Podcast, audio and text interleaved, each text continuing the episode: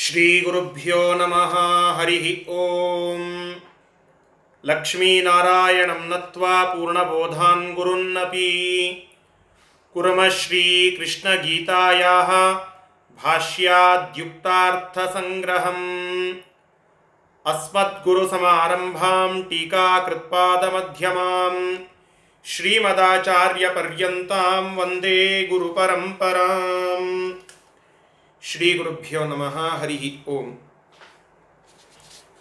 ಒಂದು ವಿಶಿಷ್ಟವಾದ ಶ್ಲೋಕದ ಚಿಂತನವನ್ನು ಅನೇಕ ರೀತಿಯಿಂದ ನಾವು ಮಾಡ್ತಾ ಇದ್ದೆವು. ಅನನ್ಯಾಶ್ಚಿಂತಯಂತೋ ಮಾಂ ಯೇ ಜನಾಃ ಪರ್ಯುಪಾಸತೆ ತೇಷಾಂ ನಿತ್ಯಾಭಿಯುಕ್ತಾನಾಂ ಯೋಗಕ್ಷೇಮಂ ವಹಾಮ್ಯಹಂ. ಭಗವಂತ ತನ್ನ ಭಕ್ತರನ್ನು, ಭಕ್ತರು ಅಂದರೆ ಯಾರು, ಅನನ್ಯವಾಗಿ ತನ್ನ ಚಿಂತನವನ್ನು ಮಾಡುವಂಥವರನ್ನು, ಪರ್ಯುಪಾಸನದಲ್ಲಿ ತೊಡಗಿದಂಥವರನ್ನು, ಸದಾಕಾಲ ತನ್ನ ಸ್ಮರಣೆಯಲ್ಲಿ ತೊಡಗಿದಂತಹ ಆ ಮಹಾನುಭಾವರಾದ ಭಾಗವತರನ್ನು ಸದಾಕಾಲ ಸಂರಕ್ಷಣೆ ಮಾಡುತ್ತಾನೆ. ರಕ್ಷಾಲಯಧ್ವಜರಿ ರಕ್ಷಾಕರೋ ಅಂತ ನಿನ್ನೆ ದಶಾವತಾರ ಸ್ತುತಿಯಲ್ಲಿ ನಾವು ಕೇಳಿದಂತೆ, ರಿರಕ್ಷಾಕರ ಯಾರು ಕಪಿಧ್ವಜರಾಗಿ ಇದ್ದಾರೋ, ವೃಕ್ಷಾಲಯ ಅಂತಂದರೆ ಕಪಿ, ಆ ಧ್ವಜವನ್ನು ಇಟ್ಟುಕೊಂಡಂಥವರು ಯಾರಾಗಿದ್ದಾರೋ ಅಂಥವರನ್ನು ರಕ್ಷಣೆ ಮಾಡುತ್ತಾನೆ. ಇಲ್ಲಿ ಒಂದು ಅರ್ಥ, ವೃಕ್ಷಾಲಯ ಧ್ವಜ ಅಂದರೆ ಕಪಿಯನ್ನು ತನ್ನ ಧ್ವಜದಲ್ಲಿ ಇಟ್ಟುಕೊಂಡಂತಹ ಅರ್ಜುನ ಅಥವಾ ಅರ್ಜುನನಿಂದ ಉಪಲಕ್ಷಣತೆಯ ಪಾಂಡವರೆಲ್ಲರನ್ನ ರಕ್ಷಣೆ ಮಾಡುತ್ತಾನೆ ಅಂತ ಒಂದು ಅರ್ಥವಾದರೆ, ಯಾರು ಕಪಿಧ್ವಜರಾಗಿದ್ದಾರೋ, ಕಪಿ ಅಂತಂದರೆ ಹನುಮಂತ ದೇವರು, ಆ ಹನುಮಂತ ದೇವರ ಧ್ವಜವನ್ನು, ಧ್ವಜ ಅನ್ನೋದಕ್ಕೆ ಒಂದು ಲಾಂಛನ, ಒಂದು ಪ್ರತೀಕ ಅಂತ ಅರ್ಥ. ನಮ್ಮ ರಾಷ್ಟ್ರದ ಧ್ವಜ ಅಂತ ಹೇಳುತ್ತಾರೆ. ಏನಿದರ ಅರ್ಥ? ರಾಷ್ಟ್ರಧ್ವಜ ಅಂತಂದರೆ ರಾಷ್ಟ್ರವನ್ನು ತೋರಿಸುವ, ರಾಷ್ಟ್ರದ ಒಂದು ಪ್ರತೀಕದಂತೆ ಇರುವ, ಪ್ರತಿನಿಧಿಯಂತೆ ಇರುವ ಒಂದು ಲಾಂಛನ. ಹಾಗೆ ಆ ಭಗವಂತನ ಶ್ರೇಷ್ಠವಾದ ಚಿಂತನದಲ್ಲಿ ಸದಾಕಾಲ ಇರುವಂತಹ ಹನುಮಂತ ದೇವರ ಲಾಂಛನ ಯಾವುದು ಹೇಳಿ? ಆ ಊರ್ಧ್ವ ಪುಂಡ್ರ ಇತ್ಯಾದಿಗಳು, ಅಕ್ಷತೆ ಅಂಗಾರ ಇತ್ಯಾದಿಗಳು ಎರಡನ್ನು ತೋರಿಸಿದ್ದಾರಲ್ಲ. ಹರಿ ಸರ್ವೋತ್ತಮ, ವಾಯು ಜೀವೋತ್ತಮ, ಈ ಒಂದು ಶಾಸ್ತ್ರ, ದ್ವೈತ ಸಿದ್ಧಾಂತ, ಇವೆಲ್ಲ ಆ ಹನುಮಂತ ದೇವರ ಶಾಸ್ತ್ರದ ಲಾಂಛನ. ಈ ಲಾಂಛನವನ್ನು ಯಾವ ವ್ಯಕ್ತಿ ಇಟ್ಟುಕೊಂಡು ನನ್ನ ಚಿಂತನದಲ್ಲಿ ತೊಡಗ್ತಾನೋ ಅಂತಹ ವ್ಯಕ್ತಿಗೆ ನಾನು ರಿರಕ್ಷಾಕರಃ, ರಕ್ಷಣವನ್ನು ಮಾಡುತ್ತೇನೆ, ಯೋಗಕ್ಷೇಮಂ ವಹಾಮ್ಯಂ, ಅಂತವರ ಯೋಗಕ್ಷೇಮವನ್ನು ನಾನು ನೋಡಿಕೊಳ್ಳುತ್ತೇನೆ. ಅಂತಹ ಭಾಗವತರಲ್ಲಿ ಭಾರೀ ಶ್ರೇಷ್ಠರಾದಂಥವರು ಯಾರು? ಶುಕಾಚಾರ್ಯರು. ಎಂತಹ ಅದ್ಭುತ ಭಾಗವತರು, ಭಾಗವತವನ್ನು ಜಗತ್ತಿಗೆ ತಿಳಿಸಿಕೊಟ್ಟಂತಹ ಮಹಾನುಭಾವರು. ವೇದವ್ಯಾಸ ದೇವರ ಮಕ್ಕಳಾಗಿ ಅವತಾರವನ್ನು ಮಾಡಿ ಜಗತ್ತಿಗೆ ಅದ್ಭುತವಾದಂತಹ ಆ ಭಾಗವತದ ನಿಧಿಯನ್ನು ತೋರಿಸಿಕೊಟ್ಟಂತಹ ಮಹಾನುಭಾವರು. ಆ ಶುಕಾಚಾರ್ಯರ ಪ್ರಸಂಗವನ್ನು ನಾವು ವೆಂಕಟೇಶ ಮಹಾತ್ಮೆಯಲ್ಲಿ ಕೇಳುತ್ತೇವಲ್ಲ. ಒಮ್ಮೆ ಶುಕಾಚಾರ್ಯರು ಶ್ರೀನಿವಾಸ ದೇವರ ಮದುವೆಯನ್ನು ಗಟ್ಟಿ ಮಾಡುತ್ತಾರೆ, ಅರ್ಥಾತ್ ಮಧ್ಯಸ್ಥಿಕೆಯನ್ನು ವಹಿಸ್ತಾರೆ. ಮಧ್ಯಸ್ಥಿಕೆಯನ್ನು ವಹಿಸುವ ಪ್ರಸಂಗ ಇದ್ದಿದ್ದೇ ಇಲ್ಲ. ಭಗವಂತ ಎಲ್ಲ ಕಾರ್ಯವನ್ನು ತನ್ನ ಕಾರ್ಯ ತಾ ಮಾಡಿದವಗೆ, ಇನ್ನೊಬ್ಬರ ಹೆಸರು ಹೇಳದವಗೆ, ಭಗವಂತ ತಾನೇ ಎಲ್ಲವನ್ನ ಸಿದ್ಧಪಡಿಸಿ ಬಿಟ್ಟಿದ್ದ. ಆದರೂ ಕೂಡ ನಿಮಿತ್ತ ಮಾತ್ರದಿಂದ ಶುಕಾಚಾರ್ಯರು ತಾವೇ ಇದು ಭಗವಂತನ ಸೇವೆ, ಇದನ್ನು ನಾನು ಮಾಡಬೇಕು, ಇದೊಂದು ಭಗವಂತನ ಪೂಜೆ ಅಂತ ಹೇಳಿ ಆ ಆಕಾಶರಾಜನ ಪ್ರತಿನಿಧಿಯಾಗಿ ಬಂದು ಮದುವೆಯನ್ನು ಗಟ್ಟಿ ಮಾಡಿರುತ್ತಾರೆ. ಆ ಶುಕಾಚಾರ್ಯರ ಭಕ್ತಿಯನ್ನು ಭಗವಂತ ಗಣನೆಗೆ ತೆಗೆದುಕೊಳ್ಳುತ್ತಾನೆ. ಎಂತಹ ಶುಕಾಚಾರ್ಯರು, ಮಹಾಭಕ್ತಿವಂತರು, ಸಾಧುಗಳು, ಸದಾಕಾಲ ಭಗವಂತನ ಚಿಂತನದಲ್ಲಿಯೇ ತೊಡಗುವಂತಹ ಮಹಾನುಭಾವರು. ಅಂಥವರ ಭಕ್ತಿಯನ್ನು, ಚಿಂತನ, ಆ ಅನನ್ಯವಾದಂತಹ ಚಿಂತನವನ್ನು, ಅವರ ಭಕ್ತಿಯನ್ನು ಭಗವಂತ ಗಣನೆಗೆ ತೆಗೆದುಕೊಂಡು ದಿಬ್ಬಣವನ್ನು ಕರೆದುಕೊಂಡು ಹೊರಟಾಗ ಆ ದೇವರ ಮುಂದಾಳತ್ವದಲ್ಲಿ ಹೊರಟಿರತಕ್ಕಂತಹ ಆ ಮದುವೆಗೆ ಹೊರಟಂತಹ ದೊಡ್ಡದಾದಂತಹ ಪರಿವಾರ, ಕಿನ್ನರರು, ಕಿಂಪುರುಷರು, ಗಂಧರ್ವರು, ಹಾಹಾಹುಹೂಗಳು, ಇವರೆಲ್ಲ ಮಹಾ ಎಲ್ಲ ದೇವತೆಗಳು, 33 ಕೋಟಿ ದೇವತೆಗಳೆಲ್ಲ ಆ ಭಗವಂತನ ಮದುವೆಗಾಗಿ ಹೊರಟಿದ್ದಾರೆ. ಋಷಿಗಳಿದ್ದಾರೆ, ಮುನಿಗಳಿದ್ದಾರೆ, ಇವರೆಲ್ಲರಿದ್ದಾರೆ. ದೊಡ್ಡದಾದಂತಹ ಒಂದು ಜನಜಂಗುಳಿ ಹೊರಟಿದೆ. ಹೊರಟಾಗ ಆ ತಿರುಪತಿಗೆ ಬರ್ತಾರಂತೆ, ತಳಗಿನ ಭಾಗಕ್ಕೆ. ಇವತ್ತೇನು ಪದ್ಮಾವತಿ ದೇವಿಯ ಗುಡಿ ಇದೆ, ಅಲ್ಲಿ ಪದ್ಮ ಸರೋವರ ಅಂತ ಇತ್ತು. ಆ ಪದ್ಮ ಸರೋವರದ ಹತ್ತಿರದಲ್ಲಿಯೇ ಶುಕಾಶ್ರಮ ಇತ್ತು. ಅದರ ಮುಂದೆ ದೇವರು ತನ್ನ ಇಡೀ ಪರಿವಾರವನ್ನು ಕರೆದುಕೊಂಡು ಬೆಟ್ಟವನ್ನು, ಅಂದರೆ ಆ ಮದುವೆಯನ್ನು ಮಾಡಿಕೊಳ್ಳಲಿಕ್ಕೆ ಹೊರಟಿದ್ದಾನೆ ಸ್ವಾಮಿ. ಆ ಸಂದರ್ಭಕ್ಕೆ ಶುಕಾಚಾರ್ಯರು ಕೇಳಿಕೊಳ್ಳುತ್ತಾರಂತೆ, ಏನಂತ ಪ್ರಾರ್ಥನೆ ಮಾಡಿಕೊಳ್ಳುತ್ತಾರೆ. ಸ್ವಾಮಿ, ಇನ್ನೊಮ್ಮೆ ಇಂತಹ ಪ್ರಸಂಗ ಬರೋದಿಲ್ಲ. ನೀನು ಇಂತಹ ದೊಡ್ಡ ಪರಿವಾರವನ್ನು ಕರೆದುಕೊಂಡು, ಲಕ್ಷ್ಮೀದೇವಿ ಇದ್ದಾಳೆ, ಈ ಲಕ್ಷ್ಮೀ ಸಮೇತನಾಗಿ ಇಂತಹ ಒಂದು ಪ್ರಸಂಗದಲ್ಲಿ ಈ ಒಬ್ಬ ಬಡ ಮುನಿಯ ಮನೆಯ ಹತ್ತಿರಕ್ಕೆ ಬರುವ ಪ್ರಸಂಗ ಇಲ್ಲ. ದಯಮಾಡಿ ನನ್ನಿಂದ ಊಟವನ್ನು ಸ್ವೀಕಾರ ಮಾಡಬೇಕು, ನಿವೇದನ ಮಾಡಿಕೊಂಡ್ರಂತೆ ಶುಕಾಚಾರ್ಯರು. ಭಗವಂತ ಹೇಳುತ್ತಾನೆ, ಶುಕಾಚಾರ್ಯರೇ, ನೀವು ಹೇಳೋದೆಲ್ಲ ಸರಿ, ಆದರೆ ನನ್ನ ಹಿಂದೆ ಇಂತಹ ಒಂದು ದೊಡ್ಡದಾದಂತಹ ಪರಿವಾರ ಇದೆ, ಮತ್ತು ಅವರಿಗೆಲ್ಲ ಊಟ ಆಗಲಾರದೆ ನಾನೇ ಮಾಡಿದೆ ಅಂತಂದರೆ ಋಷಿಮುನಿಗಳೆಲ್ಲ ಸಿಟ್ಟಿಗೆದ್ದು ಬಿಡುತ್ತಾರೆ. ಬ್ರಾಹ್ಮಣರ ಸಿಟ್ಟು ನಿಮಗೆಲ್ಲ ಗೊತ್ತಿರುವಂತಹದ್ದೇ, ಏನು ಅಂತ ಕೇಳಿದಾಗ ಶುಕಾಚಾರ್ಯರ ಪ್ರಾರ್ಥನೆಯನ್ನು ಕೇಳಿ ಒಂದು ಯೋಜನೆಯನ್ನು ಮಾಡುತ್ತಾರೆ. ಸರಿ, ನಾನು ಊಟ ಮಾಡುತ್ತೇನೆ ಅಂತ ಹೇಳಿ ಭಗವಂತ ಆ ಶುಕಾಚಾರ್ಯರ ಸಣ್ಣದಾದ ಚಿಕ್ಕದಾದ ಗುಡಿಸಿಲು, ಏನೂ ಇದ್ದಿದ್ದಿಲ್ಲ,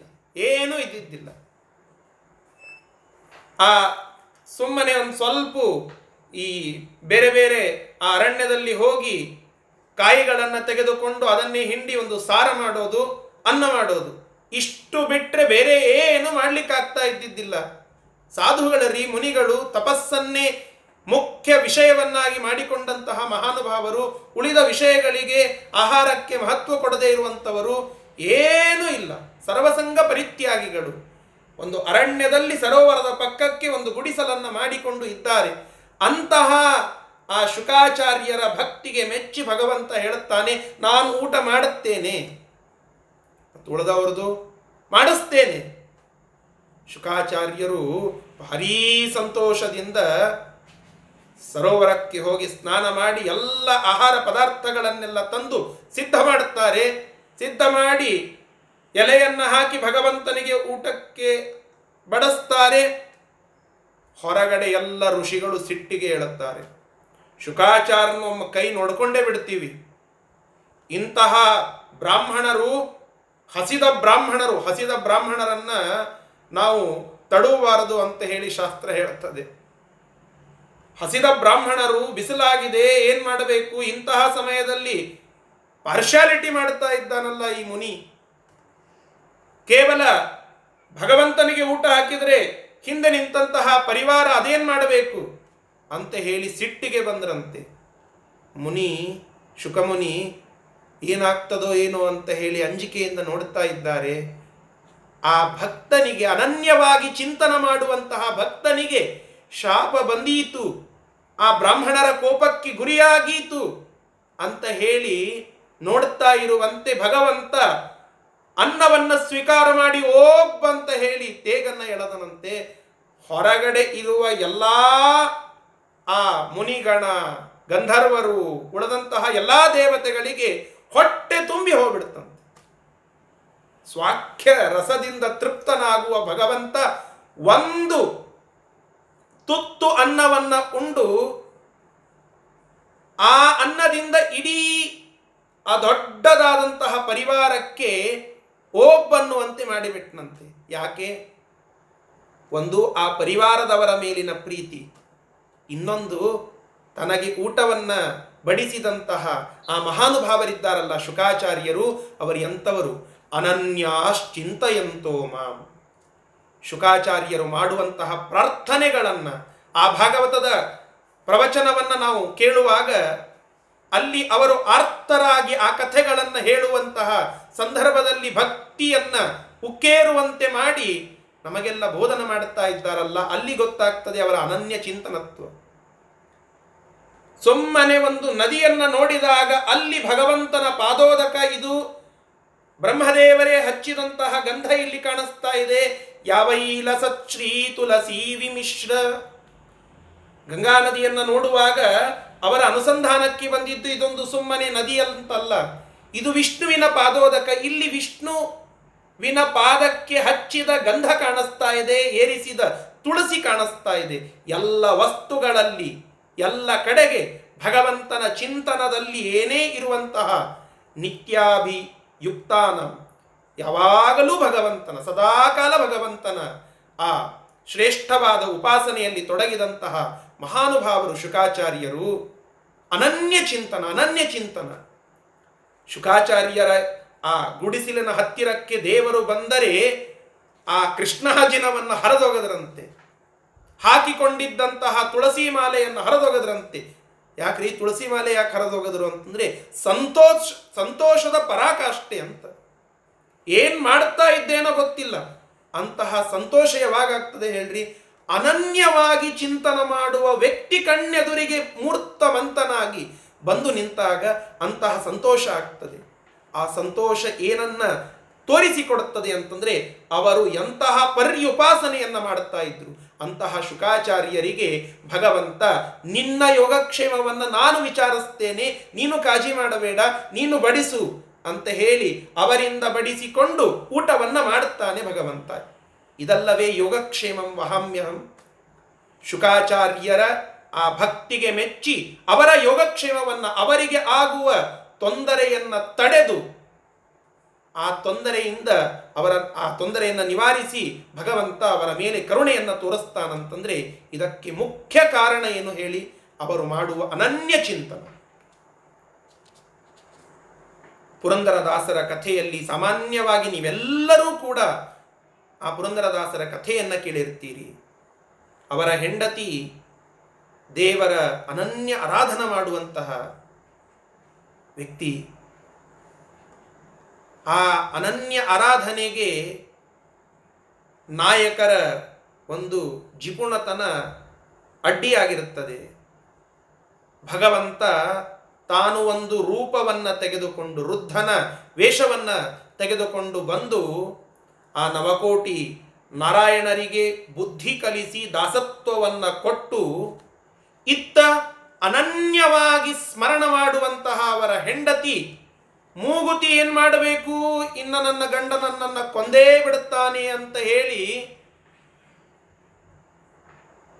ವಿಚಾರ ಮಾಡುತ್ತಾ ನಿಂತ ಸಂದರ್ಭದಲ್ಲಿಯೇನೇ ಭಗವಂತ ಮೂಗುತಿಯನ್ನು ಕೊಟ್ಟು, ಆ ಪತಿಗೂ ಬುದ್ಧಿಯನ್ನು ಕೊಟ್ಟು, ದಾಸತ್ವವನ್ನು ಕೊಟ್ಟು ಮುಂದೆ ಪುರಂದರ ದಾಸರಾಗುವಂತೆ ಅನುಗ್ರಹ ಮಾಡುತ್ತಾನೆ ಅಂತಂದರೆ ಇದು ಭಗವಂತನ ಕಾರುಣ್ಯ. ಇದು ಆ ಭಗವಂತ ತನ್ನನ್ನು ಅನನ್ಯವಾಗಿ ಚಿಂತನೆ ಮಾಡುವಂತಹ ಜನರಿಗೆ ಏನಾದರೂ ಸಣ್ಣ ಸಂಕಷ್ಟ ಬಂದರೂ ಸರಿ ಅದರಿಂದ ಅವರನ್ನು ಪಾರು ಮಾಡುತ್ತಾನೆ ಅಂತನ್ನೋದಕ್ಕೆ ಪುರಂದರದಾಸರು ಮತ್ತು ಅವರ ಹೆಂಡತಿ ಇವರ ಕಥೆಯಲ್ಲಿ ನಾವು ಕೇಳುತ್ತೇವೆ. ಇದು ಯೋಗಕ್ಷೇಮಂ ವಹಾಮ್ಯಹಂ. ಕೇವಲ ಭಗವಂತ ನಾನು ನಿನ್ನೆ ಹೇಳಿದೆನಲ್ಲ, ಕೇವಲ ಭಗವಂತ ಭಕ್ತರ ಯೋಗಕ್ಷೇಮವನ್ನಲ್ಲ, ಭಕ್ತರ ಯೋಗಕ್ಷೇಮವನ್ನು ನೋಡಿಕೊಳ್ಳುತ್ತಾನಂತೆ. ಅಂದರೆ ಭಕ್ತರನ್ನ ಭಕ್ತಿಯಿಂದ ಯಾವ ವ್ಯಕ್ತಿ ಉಪಾಸನ ಮಾಡ್ತಾ ಇದ್ದಾನಲ್ಲ ಅಂಥವರ ಯೋಗಕ್ಷೇಮವನ್ನೂ ಭಗವಂತ ನೋಡಿಕೊಳ್ಳುತ್ತಾನೆ. ಯಾದವಾರ್ಯರ ಒಂದು ಕಥೆಯಲ್ಲಿ ಬರುತ್ತದೆ. ಶ್ರೀಮುಷ್ಣಕ್ಕೆ ಹೋಗಿದ್ರಂತೆ ಯಾದವಾರ್ಯರು. ಶ್ರೀಮುಷ್ಣದ ಆ ರಾಜನಿಗೆ ಬಿಳುಪಾಗಿತ್ತು, ಮೈತುಂಬ ಬಿಳುಪಿನ ರೋಗ. ಮಹಾಮಹಾ ಎಲ್ಲ ವೈದ್ಯರಿಂದ ಉಪಚರಣೆಯಾಗಿದೆ, ಆರೈಕೆಯಾಗಿದೆ, ಏನು ಮಾಡಿದರೂ ಕೂಡ ಆ ಒಂದು ರೋಗ ಹೋಗ್ತಾ ಇಲ್ಲ. ಯಾದವಾರ್ಯರು ಅಲ್ಲಿ ಬಂದಾಗ ಯಾದವಾರ್ಯರನ್ನು ಕೇಳಿಕೊಂಡನಂತೆ ಆ ರಾಜ, ಶ್ರೀಮುಷ್ಣದ ರಾಜ, ಸ್ವಾಮಿ ನೀವು ದೇವರ ಪ್ರತಿನಿಧಿಯಂತೆ ನನಗೆ ಕಾಣಿಸ್ತಾ ಇದ್ದೀರಿ, ಏನು ನಿಮ್ಮ ತೇಜಸ್ಸು, ಏನು ನಿಮ್ಮ ಓಜಸ್ಸು ಅದ್ಭುತವಾಗಿ ಇದೆ, ಆ ನಿಮ್ಮ ವರ್ಚಸ್ಸಿಗೆ ನಾನು ಮೊರೆ ಹೋಗ್ತಾ ಇದ್ದೇನೆ, ಅದನ್ನು ನೋಡಿ ಪ್ರಭಾವಿತನಾಗಿ ಕೇಳ್ತಾ ಇದ್ದೇನೆ, ನನಗೆ ಇಂತಹ ಒಂದು ದೊಡ್ಡ ರೋಗ ಬಂದಿದೆ, ಈ ರೋಗದಿಂದ ನನ್ನನ್ನು ಪಾರು ಮಾಡಿ ಪ್ರಾರ್ಥನೆ ಮಾಡಿಕೊಳ್ಳುತ್ತಾ ಇದ್ದೇನೆ ಅಂತ ಆರ್ತನಾಗಿ ಭಕ್ತರಿಗೆ, ಅಂದರೆ ಭಗವಂತನನ್ನ ಅನನ್ಯವಾಗಿ ಚಿಂತನ ಮಾಡುವ ಭಕ್ತಾಗ್ರಣಿಗಳಾದಂತಹ ಭಕ್ತಾಗ್ರೇಸರರಾಗಿರ್ತಕ್ಕಂತಹ ಯಾದವಾರ್ಯರ ಪಾದವನ್ನು ಮುಟ್ಟಿ ಬೇಡಿಕೊಂಡ ಆ ಶ್ರೀಮುಷ್ಣದ ರಾಜ. ಯಾದವಾರ್ಯರು ರೋಗವನ್ನು ನಿವಾರಣೆ ಮಾಡುತ್ತೇನೆ, ಹೋಗೋಣ ನಡಿ ಅಂತ ಹೇಳಿದ್ರಂತೆ. ಎಲ್ಲೇ ಶ್ರೀಮುಷ್ಣದಲ್ಲಿ ಇದ್ದಂತಹ ಭೂವರಾಹದೇವರ ಸನ್ನಿಧಾನಕ್ಕೆ ಹೋದರು. ಆ ವರಾಹದೇವರ ಸನ್ನಿಧಾನಕ್ಕೆ ಹೋಗಿ ವರಾಹದೇವರ ಎದುರಿಗೆ ನಿಂತು ಪ್ರಾರ್ಥನೆ ಮಾಡಿಕೊಂಡ್ರು. ಸ್ವಾಮಿ, ನನ್ನ ಭಕ್ತ ನನ್ನನ್ನು ಬೇಡಿಕೊಂಡಂತಹ ಒಬ್ಬ ವ್ಯಕ್ತಿ, ಶಿಷ್ಯ, ಇವ ನನ್ನ ಭಕ್ತನಲ್ಲ, ನಿನ್ನ ಭಕ್ತನ ಭಕ್ತ, ನಿನ್ನನ್ನು ನಾನು ಅನನ್ಯವಾಗಿ ಚಿಂತನೆ ಮಾಡುತ್ತಾ ಇದ್ದೇನೆ, ಆ ಒಂದು ಉದ್ದೇಶಕ್ಕಾಗಿ ನನ್ನನ್ನು ಬೇಡಿಕೊಳ್ಳುತ್ತಾ ಇದ್ದಾನೆ ಈ ವ್ಯಕ್ತಿ, ನಿನ್ನ ಮಹಿಮೆಯನ್ನು ತೋರಿಸು, ಆ ವ್ಯಕ್ತಿಯ ಆ ಒಂದು ರೋಗವನ್ನು ಹೋಗಲಾಡಿಸುವಂತ ಬೇಡಿಕೊಳ್ಳುತ್ತಾರೆ. ಆ ವ್ಯಕ್ತಿಯ ಪರವಾಗಿ, ಆ ರಾಜನ ಪರವಾಗಿ ಯಾದವಾರ್ಯರು. ಅವತ್ತಿನ ದಿನ ರಾಜ ಮಲಗಿಕೊಂಡಾಗ ಅವನ ಕನಸಿನಲ್ಲಿ ಶ್ವೇತವರಾಹ ದರ್ಶನವಾಗ್ತದಂತೆ. ಇದು ಆದ ಘಟನೆ, ನೈಜವಾದ ಘಟನೆ. ಒಂದು ಬಿಳಿಯಾದ ಹಂದಿ ಇವ ಮಲಗಿಕೊಂಡಲ್ಲಿ ಸುತ್ತಲೂ ಬಂದು ಒಂದು ಕಡೆಯಿಂದ ನೋಡುತ್ತದೆ. ನೋಡಿ ಆ ಹಂದಿ ಇವನ ಮೈಯನ್ನೆಲ್ಲ ನೆಕ್ತದಂತೆ, ಇಡೀ ಮೈಯನ್ನು ನೆಕ್ಕಿ ಬಿಡುತ್ತದೆ, ನೆಕ್ಕಿ ಅದೃಶ್ಯವಾಗಿ ಬಿಡುತ್ತದೆ. ಇವೆಲ್ಲ ಕೇಳಿದಾಗ ರೋಮಾಂಚನವಾಗಬೇಕು. ಇದು ದೇವರು ತನ್ನ ಭಕ್ತರನ್ನ ರಕ್ಷಣೆ ಮಾಡುವಂತಹ ಪರಿ. ಮೈಯನ್ನೆಲ್ಲ ನೆಕ್ಕಿ ಆ ಶ್ವೇತವರಾಹ ಅದೃಶ್ಯವಾಗಿದೆ. ಮರುದಿನ ನೋಡಿದರೆ ಮೈತುಂಬ ಇರುವಂತಹ ಆ ಬಿಳುಪು ಒಂದು ಸಣ್ಣ ಬಿಳಿ ಕಲೆ ಆ ರಾಜನ ಮೈ ಮೇಲೆ ಇಲ್ಲ. ಯಾದವಾರ್ಯರ ಹತ್ತಿರ ಬಂದು ಸಾಷ್ಟಾಂಗ ನಮಸ್ಕಾರ ಮಾಡ್ತಾನಂತೆ ಆ ಶ್ರೀಮುಷ್ಣದ ರಾಜ. ಇದೆಲ್ಲ ಯಾದವಾರ್ಯರಿಂದ ಕೊಡುವಂತಹ, ಅಂದರೆ ಯಾದವಾರ್ಯರಿಗೆ ಒಲಿಯುವಂತಹ ಪ್ರಸಂಗ. ಯಾಕೆ ಅಂತಂದರೆ ಯಾದವಾರ್ಯರು ಮಾಡುವ ಅನನ್ಯ ಚಿಂತನ, ನೀನು ಮಾತನಾಡುವ ಮಾತು ಅದು ಸತ್ಯವಾಗಬೇಕು. ನಿನ್ನ ಭಕ್ತರಿಗೆ ಸಂಕಷ್ಟ ಬಂದಿದೆ, ನಿನ್ನ ಶಿಷ್ಯನಿಗೆ ಸಂಕಷ್ಟ ಬಂದಿದೆ ಅಂತಂದರೆ ಅದು ನನ್ನ ಭಕ್ತನ ಭಕ್ತನಿಗೆ ಬಂದಿರುವ ಸಂಕಷ್ಟ. ಆ ಸಂಕಷ್ಟವನ್ನು ನಾನು ನಿವಾರಣೆ ಮಾಡುತ್ತೇನೆ. ಯಾಕೆ? ನೀನು ಅನನ್ಯಾಶ್ಚಿಂತನ ಮಾಡಿದ್ದೀಯ, ಅನನ್ಯವಾಗಿ ನನ್ನನ್ನು ಚಿಂತನ ಮಾಡಿದ್ದೀಯ. ಹೇಳಬಹುದಾಗಿತ್ತಲ್ರಿ ಯಾದವಾರ್ಯರು, ನೀನು ಆ ಉಂಗುರವನ್ನು ಹಾಕಿಕೋ, ನೀನು ಆ ಹೋಮವನ್ನು ಮಾಡಿಸು, ಬೇಕಾದ್ದನ್ನು ಹೇಳಬಹುದಾಗಿತ್ತು. ಅವರು ಅದನ್ನು ಹೇಳಿಲ್ಲ. ಅವರು ಹೇಳಿದ ಪರಿಹಾರ, ಅದರರ್ಥ ಹೋಮ ಮಾಡಿಸಬಾರದು ಅಂತ ಅಲ್ಲ, ಅವರು ಮುಖ್ಯವಾಗಿ ಅಲ್ಲಿ ಹೇಳಿದಂತಹ ಪರಿಹಾರ ಏನು ಹೇಳಿ, ಭಗವಂತನ ಸ್ತೋತ್ರವನ್ನು ಮಾಡಿ ನೀನು ದೇವರನ್ನು ಅನನ್ಯವಾಗಿ ಚಿಂತನೆ ಮಾಡು, ನಾನು ಮಾಡಿದಂತೆ. ಇಷ್ಟೇ ಹೇಳಿದ್ದು, ಭಕ್ತಿಯಿಂದ ನಮಸ್ಕಾರ ಮಾಡಿ ಹೋಗಿದ್ದು. ಅದರ ಪರಿಣಾಮ ಅವನ ಇಡಿಯಾದ ಬಿಳುಪು ಸ್ವಚ್ಛವಾಗಿ ಹೋಗಿದೆ, ಯಾವ ರೋಗವೂ ಇಲ್ಲ. ರಾಜ್ಯ ಬರೆದು ಕೊಡ್ತಾನಂತ್ರಿ ಆ ಮಹಾಶಯ, ಅನೇಕ ಹೊಲ ಗದ್ದೆಗಳನ್ನು ಬರೆದು ಕೊಡ್ತಾನಂತೆ, ಅರ್ಧ ರಾಜ್ಯ ಕೊಡಲಿಕ್ಕೆ ಸಿದ್ಧನಾಗ್ತಾನಂತೆ. ಅದನ್ನೆಲ್ಲ ಬೇಡ ಅಂತ ಹೇಳಿ ಯಾದವಾರ್ಯರು, ಅಲ್ಲೇ ಇದ್ದಂತಹ ಒಬ್ಬರು ಆರ್ಯಾಚಾರ್ಯರು ಅಂತಿದ್ರಂತೆ, ಅವರ ಹೆಸರಿಗೆ ಬರೀರಿ. ಶ್ರೀಮುಷ್ಣದೊಳಗಿರುವಂತಹ ಬ್ರಾಹ್ಮಣ, ಅವರಿಗೆ ಊಟಕ್ಕೆ ಇರಲಿ, ಆ ಒಂದು ಆಸ್ತಿಯನ್ನು ಅವರ ಹೆಸರಿಗೆ ಬರೀರಿ ಅಂತ ಹೇಳಿ ಅನೇಕ ಹೊಲ ಗದ್ದೆಗಳನ್ನು ಆ ಬ್ರಾಹ್ಮಣರಿಗೆ ಕೊಡಿಸಿ ತಾವು ವೈರಾಗ್ಯದಿಂದ ಮತ್ತೆ ಹೊರಡಿಬಿಡುತ್ತಾರಂತೆ. ಇದು ಒಬ್ಬ ಯೋಗಿಯ ಗುಣಲಕ್ಷಣ, ಒಬ್ಬ ಯೋಗಿಯ ಗುಣಲಕ್ಷಣ. ಯಾವ ವ್ಯಕ್ತಿಗೆ ಭಗವಂತ ಒಲಿತಾನೆ ಹೇಳಿ? ನಿತ್ಯಾಭಿಯುಕ್ತಾನ, ನಿತ್ಯವಾಗಿ ಅನನ್ಯವಾಗಿ. ಅನನ್ಯ ಅನ್ನೋದರಲ್ಲಿ ಒಂದು ವಿಷಯ ಅಡಗಿದೆ. ಅನ್ಯ ಅನ್ನುವುದು ಅನ್ಯ ವಿಷಯ ಅಂತನೂ ಅರ್ಥ, ಕೇವಲ ಅನ್ಯ ದೇವತೆ ಅಂತ ತೆಗೆದುಕೊಳ್ಳಬೇಡಿ. ಅನೇಕ ಜನ ಯಾವುದೋ ಒಂದು ಪರಿಹಾರವನ್ನು ಹೇಳುತ್ತಾ ಇರ್ತಾರೆ, ಬೇರೆಯವರಿಗಾಗಿ ಜಪವನ್ನು ಮಾಡುತ್ತಾರೆ, ತಪಸ್ಸನ್ನು ಮಾಡಿದಂತೆ ಮಾಡುತ್ತಾರೆ. ಅದರ ಹಿನ್ನೆಲೆ ಏನಿರುತ್ತದೆ ಹೇಳಿ? ಯಾವುದೋ ಒಂದು ವಿಷಯವನ್ನು ಸಾಧಿಸಿಕೊಳ್ಳಬೇಕು, ಅವರಿಂದ ಏನೋ ಒಂದು ಫಾಯಿದೆಯನ್ನು ತೆಗೆದುಕೊಳ್ಳಬೇಕು ಅಂತ. ಯಾದವಾರ್ಯರು ಮಾಡಿದ್ದು ಅದನ್ನಲ್ಲ. ನಿಷ್ಕಾಮವಾಗಿ ತಾವು ಅನನ್ಯವಾಗಿ ಚಿಂತನ ಮಾಡಿದ್ದಾರೆ. ಆ ಅನನ್ಯ ಚಿಂತನವನ್ನು ವ್ಯಾಪಾರಕ್ಕೆ ಬಳಸಿಕೊಂಡಿಲ್ಲ ಯಾದವಾರ್ಯರು. ಈ ಗುಣ ಭಗವಂತ ಅವರ ಯೋಗಕ್ಷೇಮವನ್ನು ಅಷ್ಟೇ ಅಲ್ಲ, ಅವರ ಶಿಷ್ಯರ ಯೋಗಕ್ಷೇಮವನ್ನು ನೋಡುವಂತೆ ಮಾಡಿದ, ತಾನೇ ನೋಡಿಕೊಂಡ. ಯಾದವಾರ್ಯರ ಯೋಗಕ್ಷೇಮವನ್ನು ಮಾಡಿದ್ದನ್ನು ಮೊದಲನೆಯ ದಿನ ನಾವು ಕೇಳಿದ್ದೇವೆ. ಯಾದವಾರ್ಯರ ಯೋಗಕ್ಷೇಮವಷ್ಟೇ ಅಲ್ಲ, ಯಾದವಾರ್ಯರ ಶಿಷ್ಯರ ಯೋಗಕ್ಷೇಮವನ್ನು ನೋಡಿಕೊಳ್ಳುತ್ತಾನೆ ಭಗವಂತ. ಇದೇನು ಅವನ ಮಾಹಾತ್ಮ್ಯ! ಇದು ಯೋಗಕ್ಷೇಮಂ ವಹಾಮ್ಯಹಂ. ಹಿನ್ನೆಲೆ ಹಿನ್ನೆಲೆ ಆ ಹಿನ್ನೆಲೆ ಗಾಯನ ಅಂತ ಹೇಳ್ತಾರಲ್ಲ, ಅದನ್ನು ನೋಡಲೇಬೇಕು. ಕೇವಲ ಯೋಗಕ್ಷೇಮವನ್ನು ಮಾಡ್ತಾನೆ ಅನ್ನುವುದನ್ನು ಮಾತ್ರ ಗ್ರಾಸ್ಪ್ ಮಾಡಿಕೊಂಡು ಬಿಟ್ಟರೆ, ಹಿನ್ನೆಲೆಯನ್ನು ಬಿಟ್ಟು ಬಿಟ್ಟರೆ ತಪ್ಪಾಗ್ತದೆ. ಹಿನ್ನೆಲೆ ಏನು? ಅನನ್ಯ ಚಿಂತನ ಮಾಡಿದಂತಹ ಭಕ್ತರ ಯೋಗಕ್ಷೇಮ. ನಾವೆಲ್ಲ ದೇವರಿಗೆ ಬೈತಾ ಇರ್ತೇವೆ. ಏನ್ರಿ ಎಂತಹ ಭಕ್ತಿಯನ್ನ ಮಾಡಬೇಕಿನ್ನ? ದೇವರ ಮೇಲೆ ನಾವು ತೋರಿಸಿದಂತಹ ಭಕ್ತಿಯನ್ನು ನೋಡಿದರೆ ಅವನಿಗೆ ನಾವು ಸಮರ್ಪಣ ಮಾಡಿದಂತಹ ನೈವೇದ್ಯದ ಕಿಲೋಗಟ್ಟಲೆ ನೈವೇದ್ಯ ಸಮರ್ಪಣ ಮಾಡಿವ್ರಿ, ನಿತ್ಯ ತಪ್ಪೇಲಿಗಟ್ಟಲೆ ಅನ್ನ ಮಾಡಿ ಹಾಕ್ತೇವೆ.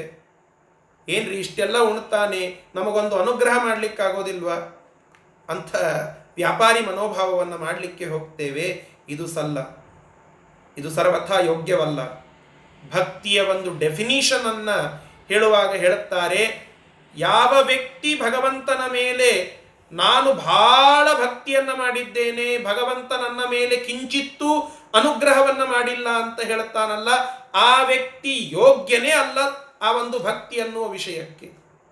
ಯಾಕೆ ಅಂದರೆ ನಿರ್ನಿಮಿತ್ತವಾಗಿ ಭಗವಂತ ಅನುಗ್ರಹ ಮಾಡ್ತಾನಂತ್ರಿ. ನಿರ್ವ್ಯಾಜವಾಗಿ ಅವನ ಮೇಲೆ ಭಕ್ತಿಯನ್ನು ಮಾಡಬೇಕಷ್ಟೇ. ಅವ ನಿರ್ನಿಮಿತ್ತವಾಗಿ ನಮ್ಮ ಮೇಲೆ ಅನುಗ್ರಹವನ್ನು ಮಾಡುತ್ತಾನೆ, ನಾವು ಸನಿಮಿತ್ತರಾಗಿ ಅವನ ಮೇಲೆ ಭಕ್ತಿಯನ್ನು ಮಾಡುತ್ತೇವೆ. ಇಷ್ಟಿದ್ರೂ ಭಗವಂತ ತೋರುವ ಅನುಗ್ರಹ. ಅಂತಹ ಉದಾಹರಣೆಗಳನ್ನು ನೋಡ್ತಾ ಹೋದರೆ ದೊಡ್ಡದಾದಂತಹ ಒಂದು ಪಟ್ಟಿ ಬೆಳೀತದೆ. ಹೇಳುವ ತಾತ್ಪರ್ಯ ಏನು ಅಂತಂದರೆ, ಅನನ್ಯಾಶ್ಚಿಂತನ ಅಂತಂದರೆ ನ ಅನ್ಯ, ಬೇರೆ ವಿಷಯಗಳ ಮೇಲೆ ಇಚ್ಛೆಯನ್ನಿಟ್ಟು ಅವನ ಚಿಂತನ ಮಾಡಿದರೆ ಅದು ಯೋಗಕ್ಷೇಮಕ್ಕೆ ಬೇಕ. ಯೋಗಕ್ಷೇಮವನ್ನು ಭಗವಂತ ನೋಡಿಕೊಳ್ಳುತ್ತಾನೆ ಅನ್ನುವುದಕ್ಕೆ ಹಿನ್ನೆಲೆಯಾಗಿರುವಂತಹ ಒಂದು ಮಾನದಂಡವಾಗಲಿಕ್ಕೆ ಶಕ್ಯವಿಲ್ಲ. ಅನೇಕರು ಮಾಡುತ್ತಾರೆ ಹಾಗೆ. ಅನೇಕರು ಭಗವಂತನ ಸ್ತೋತ್ರವನ್ನು ಮಾಡಲಿಕ್ಕೆ ಹೋಗ್ತಾರೆ, ಭಗವಂತನ ಪೂಜೆಯನ್ನು ಮಾಡಲಿಕ್ಕೆ ಹೋಗ್ತಾರೆ. ಹಿನ್ನೆಲೆ ಹಣದ ಆಸೆಯಾದರೂ ಇರುತ್ತದೆ, ಒಂದು ಯಾವುದೋ ಫಲದ ಅಪೇಕ್ಷೆಯಾದರೂ ಇರುತ್ತದೆ. ಅದು ಸಕಾಮವಾಗ್ತದೆ. ಸಕಾಮ ಅಲ್ಲ, ನಿಷ್ಕಾಮವಾಗಿ. ಅದನ್ನೇ ಅನನ್ಯಾಶ್ಚಿಂತನ ಅಂತ ಹೇಳಿದರು. ಯಾದವಾರ್ಯರು ಮಾಡಿ ತೋರಿಸಿದ್ರಲ್ಲ. ರಾಜ ಅರ್ಧ ರಾಜ್ಯವನ್ನು ಬರೆದು ಕೊಡಲಿಕ್ಕೆ ಬಂದರೆ ಬೇಡ ಅಂತ ಹೇಳಿ ಮತ್ತೊಬ್ಬ ಬ್ರಾಹ್ಮಣನಿಗೆ ಅದು ಊಟವಾಗಲಿ ಅಂತ ಹೇಳಿ ಆ ವ್ಯಕ್ತಿಯ ಹೆಸರಲ್ಲಿ ಬರೆದುಕೊಟ್ಟು ಅವನಿಂದ ಮತ್ತೆ ಚಿಂತನವಾಗ್ತದೆ. ಹೀಗೆ ಭಗವಂತನ ಆ ಚಿಂತನದ ಒಂದು ಪರಂಪರೆ ಬೆಳೆಯಬೇಕು ಅನ್ನುವುದನ್ನು ತೋರಿಸಿಕೊಟ್ರಲ್ಲ. ಅಂಥವರ ಯೋಗಕ್ಷೇಮವನ್ನು ನಾನು ನೋಡಿಕೊಳ್ಳುತ್ತೇನೆ, ಅಂಥವರ ಯೋಗಕ್ಷೇಮವನ್ನು ನಾನು ನೋಡಿಕೊಳ್ಳುತ್ತೇನೆ. ಶುಕಾಚಾರ್ಯರು ಹೇಳ್ಕೊಂಡು ಅಡ್ಡಾಡ್ಲಿಲ್ಲ, ನಾನೇ ದೇವರ ಲಗ್ನ ಮಾಡಿಸಿದೆ ಅಂತ ಹೇಳಿ ಹೇಳಬಹುದಾಗಿತ್ತಲ್ಲ. ಎಲ್ಲ ನಾನೇ ಮಾಡಿಸಿನ್ರಿ. ಏನ್ರಿ, ಒಂದೇದ್ದು ದೇವರ ಕುಂಡ್ಲಿ ಕೂಡಿಸ್ಕೊಟ್ಟವನೇ ನಾನೇ, ಎರಡನೆಯದ್ದು ದೇವರ ಮನೆಗೆ ಹೋಗಿ ಅವನ ಮನವೊಲಿಸಿ ಒಪ್ಪಿಸಿದವನು ನಾನೇ, ಮುಂದೆ ದೇವರ ಹತ್ತಿರ ನಾನೇ ಹೋಗಿ ದೇವರ ಗುಣಗಳನ್ನು ಆಕಾಶರಾಜನಿಗೆ ಹೇಳಿ, ಆ ಪದ್ಮಾವತಿಯ ಗುಣವನ್ನು ಇಲ್ಲಿ ಇವ ದೇವರ ಮುಂದೆ ಹೇಳಿ ಇಷ್ಟೆಲ್ಲ ಮಾಡಿ ಗಟ್ಟಿ ಮಾಡಿಸಿದವನೇ ನಾನೇ ರೀ. ಏನು ರೀ ದೇವರು ನಮ್ಮ ಮನೆಯೊಳಗೆ ಒಂದು ಊಟ ಮಾಡಲಿಕ್ಕೆ ಸಂಕೋಚ ಮಾಡಲಿಕ್ಕತ್ತಿದ್ದ ಅಂತ ಹೇಳಲಿಲ್ಲ. ಸ್ವಾಮಿ, ನೀನೇ ಅನುಗ್ರಹಪೂರ್ವಕವಾಗಿ ಎಲ್ಲ ಕಾರ್ಯಗಳನ್ನು ನನ್ನಿಂದ ಮಾಡಿಸಿದ್ದಿ. ನೀನು ನನ್ನನ್ನು ಪುನೀತನನ್ನಾಗಿ ಮಾಡಲಿಕ್ಕೆ ನನ್ನ ಮನೆಯಲ್ಲಿ ಒಂದು ತುತ್ತು ಅನ್ನವನ್ನು ಉಣ್ಣು, ನಾನು ಸಮರ್ಪಣೆ ಮಾಡಿದ್ದನ್ನು ಸ್ವೀಕಾರ ಮಾಡುವಂತ ಪ್ರಾರ್ಥನಾ ಮಾಡಿಕೊಂಡಿದ್ದಾರೆ. ಈ ಪ್ರಾರ್ಥನಾ ಇದನ್ನೇ ಗೀತಾಚಾರ್ಯ ಶಬ್ದವನ್ನು ಇಟ್ಟು ಹೇಳಿದ ಪರ್ಯುಪಾಸನ ಅಂತ ಹೇಳಿ, ಪರ್ಯುಪಾಸನ ಅಂತ ಹೇಳಿ ಅನನ್ಯ ಚಿಂತನದ ಫಲ ಪರ್ಯುಪಾಸನ. ಆ ಪರ್ಯುಪಾಸನ ಮತ್ತೆ ಮತ್ತೆ ಮತ್ತೆ ಮತ್ತೆ ಉಪಾಸನ ಮಾಡಿದ್ದರ ಫಲ ನಿತ್ಯಾಭಿಯುಕ್ತರಾಗ್ತಾರೆ. ಆ ನಿತ್ಯಾಭಿಯುಕ್ತರಾಗಿ ಇರುವ ಶುಕಾಚಾರ್ಯರಂತೆ ಇರುವ, ಯಾದವಾರ್ಯರಂತೆ ಇರುವ ಆ ಜನರ, ಅವರ ಭಕ್ತರ ಯಚ್ಚಿಷ್ಯ ಶಿಷ್ಯ ಶಿಷ್ಯಾದ್ಯಾಹ ಅಂತಹ ಮುಂದೆ ಇರುವಂತಹ ಎಲ್ಲ ಶಿಷ್ಯ ಪ್ರಶಿಷ್ಯರಿಗೆ ಭಗವಂತ ಅವರ ಯೋಗಕ್ಷೇಮವನ್ನು ನೋಡಿಕೊಳ್ಳುತ್ತಾನೆ, ಇದರಲ್ಲಿ ಸಂದೇಹವಿಲ್ಲ. ಇದು ಭಗವಂತನ ಮಾತು ಅನ್ನುವುದನ್ನು ಎಲ್ಲ ಕಥೆಗಳು ಸಾರಿ ತಿಳಿಸ್ತಾ ಇವೆ. ರಾಯರ ಕಥೆಯಲ್ಲಿ ನೋಡುತ್ತೇವಲ್ಲ, ಎಂತಹ ಬಡತನ ಇತ್ತು. ನಾವು ಒಂದು ಕ್ಷಣ ಹಿನ್ನೆಲೆಯಾಗಿ ನೋಡಿ ರಾಯರ ಪೂರ್ವಾಶ್ರಮದಲ್ಲಿ ಇದ್ದ ಅವರ ಬಡತನ, ಮುಂದೆ ಅವರೇ ಎಲ್ಲ ವ್ಯಕ್ತಿಗಳಿಗೆ ಏನು ಬೇಡಿದ್ದನ್ನು ಕೊಡುತ್ತಾರೆ, ಕಲಿಯುಗದ ಕಾಮಧೇನುಗಳಾಗ್ತಾರೆ, ಕಲ್ಪವೃಕ್ಷರಾಗ್ತಾರೆ, ಅವರ ಆ ಸನ್ನಿಧಾನಕ್ಕೆ ಹೋಗಿ ಏನು ಬೇಡಿಕೊಳ್ಳುತ್ತೇವೋ ಅದನ್ನೆಲ್ಲ ಕೊಡುತ್ತಾರಂತಂದರೆ ಈ ಶಕ್ತಿ ಬಂದದ್ದು ಅವರಿಗೆ ಎಲ್ಲಿಂದ? ಭಗವಂತ ಅವರನ್ನು ಮುಂದೆ ಮಾಡಿಕೊಂಡು ಅವರ ಭಕ್ತರ ಯೋಗಕ್ಷೇಮವನ್ನು ವಿಚಾರ ಮಾಡುತ್ತಾನೆ. ಯಾಕೆ? ಅವರೇನಾಗಿದ್ದಾರೆ? ಶ್ರೀರಾಘವೇಂದ್ರೋ ಸಕಲ ಪ್ರದಾತ, ಸರಿ, ಅದರ ಮುಂದೆ ಇದೆ ನೋಡಿ, ಹರಿಪಾದ ಕಂಜ ನಿಷೇವಣ ಲಬ್ಧ ಸಮಸ್ತ ಸಂಪತ. ಹರಿಪಾದ ಎನ್ನುವ ಕಮಲವನ್ನ ಸದಾಕಾಲ ನಿಷೇವಣಾತ್ ಚೆನ್ನಾಗಿ ಪೂಜಿಸೋದ್ರಿಂದ ಅನನ್ಯಾಶ್ಚಿಂತಯಂತೋಮ ನಿಷೇವಣಾತ್. ನಿಷೇವಣಾತ್ ಅಂದರೆ ಅದರಲ್ಲಿಯೇ ತಮ್ಮ ಮನಸ್ಸನ್ನು ಇಟ್ಟಂಥವರಾಗಿ ಅದನ್ನೇ ಚೆನ್ನಾಗಿ ಪೂಜೆ ಮಾಡುವಂತಹ, ಸ್ತೋತ್ರ ಮಾಡುವಂತಹ, ಅರ್ಚನೆ ಮಾಡುವ, ಮೆಚ್ಚಿಸುವಂತಹ ಅಂತಹ ರಾಯರಂತಹ ಮಹಾನುಭಾವರಿಗೆ ಅವರ ಸಂಕಷ್ಟಗಳನ್ನೆಲ್ಲ ತೆಗೆದು ಹಾಕ್ತಾರೆ. ಅದಷ್ಟೇ ಅಲ್ಲ, ಸಂಕಷ್ಟವನ್ನು ತೆಗೆಯುವ ಶಕ್ತಿಯನ್ನು ಕೊಡುತ್ತಾರೆ. ಇಲ್ಲದ ಶಕ್ತಿಯನ್ನು ಅವರಿಗೆ ಕೊಡುತ್ತಾರೆ. ಇಲ್ಲ ಅಂತಂದರೆ ಅವರಿಗೆ ಬಂದದ್ದು ಎದರಿಂದ ಅನ್ನುವುದು ತಾತ್ಪರ್ಯ. ಅವರಿಗೆ ಆ ಶಕ್ತಿ ಬಂದದ್ದು ಎಲ್ಲಿಂದ? ಆ ಗುರುವರ್ಯರಾಗಿ ಅವರನ್ನು ನಾವು ಸ್ತೋತ್ರ ಮಾಡುತ್ತೇವಲ್ಲ, ರಾಯರನ್ನ. ಏನ್ರಿ, ರಾಯರ ಬಗ್ಗೆ ಗೊತ್ತಿಲ್ಲದ ಒಬ್ಬ ಮನುಷ್ಯನಿಲ್ಲ. ಜಾತಿ ಮತ ಪಂಥಗಳನ್ನು ಎಣಿಸದೆ ರಾಯರ ಸೇವೆಯನ್ನು ಮಾಡಿ ಫಲವನ್ನು ತೆಗೆದುಕೊಳ್ಳುವ ಮಹಾನುಭಾವರು ಕತೆ ಹೇಳುತ್ತಾರೆ. ಅನೇಕ ಕಥೆಗಳನ್ನು ಅದನ್ನು ಕೇಳಬೇಕು, ಅವರ ಅನುಭವದ ಆಕೂತವನ್ನು ಕೇಳಬೇಕು. ಇಂತಹ ಆ ಕಥೆಗಳ ಹಿನ್ನೆಲೆ ರಾಯರ ಅನುಗ್ರಹ. ರಾಯರ ಅನುಗ್ರಹದ ಹಿನ್ನೆಲೆ ಏನು? ಅದನ್ನು ಸ್ವಲ್ಪ ವಿಚಾರ ಮಾಡಿ. ಹರಿಪಾದ ಕಂಜ ನಿಷೇವಣ ಲಬ್ಧ ಸಮಸ್ತ ಸಂಪತ. ಯಾಕೆ? ಆ ರಾಯರಂತಹ ಮಹಾನುಭಾವರ ಯೋಗಕ್ಷೇಮವನ್ನು ಅವರು ತಮ್ಮ ಭಕ್ತರ ಯೋಗಕ್ಷೇಮವನ್ನು ನೋಡಿಕೊಳ್ಳುವಂತೆ ಮಾಡುತ್ತಾರಂತೆ ಭಗವಂತ. ಯಾಕೆ? ಅನನ್ಯಾಶ್ಚಿಂತಯಂತೋ ಮಾಂ, ಅವರು ಅನನ್ಯವಾಗಿ ಭಗವಂತನ ಚಿಂತನದಲ್ಲಿ ತೊಡಗಿದ್ದಾರೆ. ಆದ್ದರಿಂದ ನಮ್ಮ ಗುರುಗಳ ಗುರುಗಳು ಪೂಜ್ಯ ಮಹಾಹುಲಿ ಗೋಪಾಲಾಚಾರ್ಯರು ಅಂತ, ಇವತ್ತೇನು ಮುಂಬೈಯಲ್ಲಿ ಸತ್ಯಧ್ಯಾನ ವಿದ್ಯಾಪೀಠ ಅಂತ ಇದೆ, ಆ ವಿದ್ಯಾಪೀಠದ ನಿರ್ಮಾತೃಗಳು. ಆ ಮಹಾಹುಲಿ ಆಚಾರ್ಯರಿಗೆ ಆದಂತಹ ಅನೇಕ ವಿಶೇಷ ಪ್ರಸಂಗಗಳನ್ನು, ಅವರ ಮೇಲೆ ಭಗವಂತ ತೋರಿಸಿದ ಕಾರುಣ್ಯದ ಕಥೆಗಳನ್ನು ನಾವು ಅನೇಕ ಕಥೆಗಳನ್ನು ಕೇಳುತ್ತೇವೆ. ನಮ್ಮ ಗುರುಗಳು ಹೇಳಿದ್ದಾರೆ, ಒಂದೊಂದು ಕಥೆ ವಿಚಿತ್ರ ಅಂತ ಅನ್ನಿಸ್ತದೆ. ಗೀತೆಯ ಒಂದೊಂದು ಮಾತಿಗೆ ಇವರೇನು ಉದಾಹರಣೆಯಾಗಿ ನಿಂತಿದ್ದಾರೇನೋ ಅಂತ ಅನ್ನಿಸ್ತದೆ.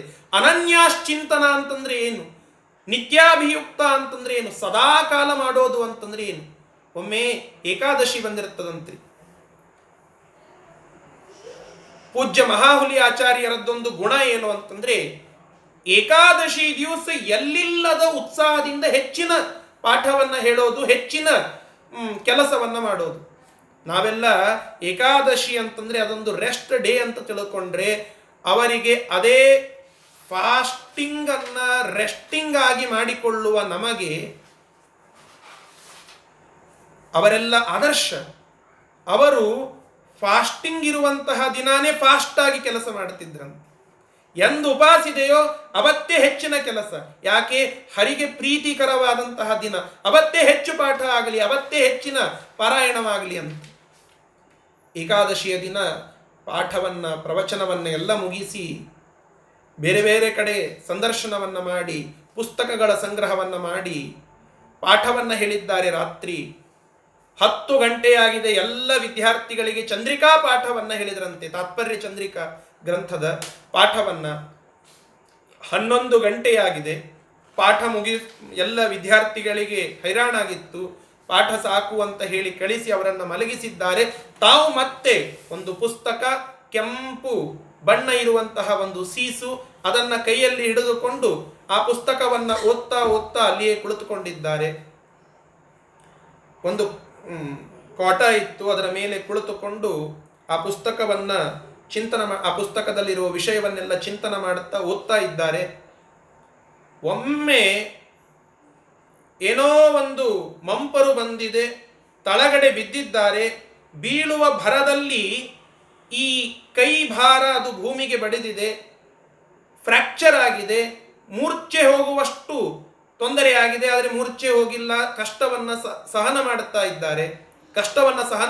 ಇದ್ದಾರೆ, ಏಕಾದಶಿಯ ಉಪವಾಸ ಏನು ಮಾಡಬೇಕು ಗೊತ್ತಾಗ್ತಾ ಇಲ್ಲ. ವಿದ್ಯಾರ್ಥಿಗಳೆಲ್ಲ ಹೈರಾಣಾಗಿ ಮಲಗಿಕೊಂಡಿದ್ದಾರೆ, ಯಾರಿಗೂ ಹೇಳಲಿಲ್ಲ. ಅದೇ ಚಂದ್ರಿಕಾ ಪಾಠವನ್ನು ಅಲ್ಲಿಯೇ ಬಿದ್ದಲ್ಲೇ ಚಂದ್ರಿಕಾ ಗ್ರಂಥದ ಚಿಂತನವನ್ನು ಮಾಡುತ್ತಾ ಮಾಡುತ್ತಾ ಮೂರ್ಛೆ ಹೋಗಿದ್ದಾರೆ. ಬೆಳಗ್ಗೆ ನೋಡಿ ಎಲ್ಲರೂ ಗಾಬರಿಯಾಗಿ ಹಾಸ್ಪಿಟಲ್ಲಿಗೆ ಕರೆದುಕೊಂಡು ಹೋಗಿದ್ದಾರೆ. ಮೂರ್ಛೆ ಹೋಗಿದ್ದಾರೆ, ಅವರಿಗೆಲ್ಲ ಆ ಟ್ರೀಟ್ಮೆಂಟನ್ನು ಕೊಡಿಸಿದ ಕೂಡಲೇ ಅವರಿಗೆ ಎಚ್ಚರ ಆಯಿತಂತೆ. ಹೊರಗಡೆ ಬಂದು ಡಾಕ್ಟರ್ ಹೇಳಿದ್ರಂತೆ, ಏನೋ ಮಂತ್ರ ಅನ್ಲಿಗತ್ತಾರ್ರಿ ಅವರು, ಏನು ಅನ್ಲಿಗತ್ತಾರ ಗೊತ್ತಾಗಲ್ಲಾಗ್ಯದ, ಇನ್ನೂ ಸ್ವಲ್ಪ ಮಂಪರದೊಳಗಿದ್ದಾರೆ, ಹೋಗಿ ನೋಡಿ ಅಂತ. ಹೋಗಿ ಎಲ್ಲ ಶಿಷ್ಯರು ಗಾಬರಿಯಿಂದ ಅಲ್ಲಿ ಹೋಗಿ ನೋಡಿದರೆ ಅವರಿಗಿನ್ನೂ ಎಚ್ಚರಿಕೆ ಆಗಿಲ್ಲ, ಎಚ್ಚರ ಬಂದಿಲ್ಲ. ಆಗಲೂ ಕೂಡ ಆ ಚಂದ್ರಿಕಾ ಗ್ರಂಥದ ಮಂಗಳಾಚರಣವನ್ನು ಅಂತ ಇದ್ದಾರೆ. ಅಂದರೆ ಇದು ಅನನ್ಯಾಶ್ಚಿಂತನ.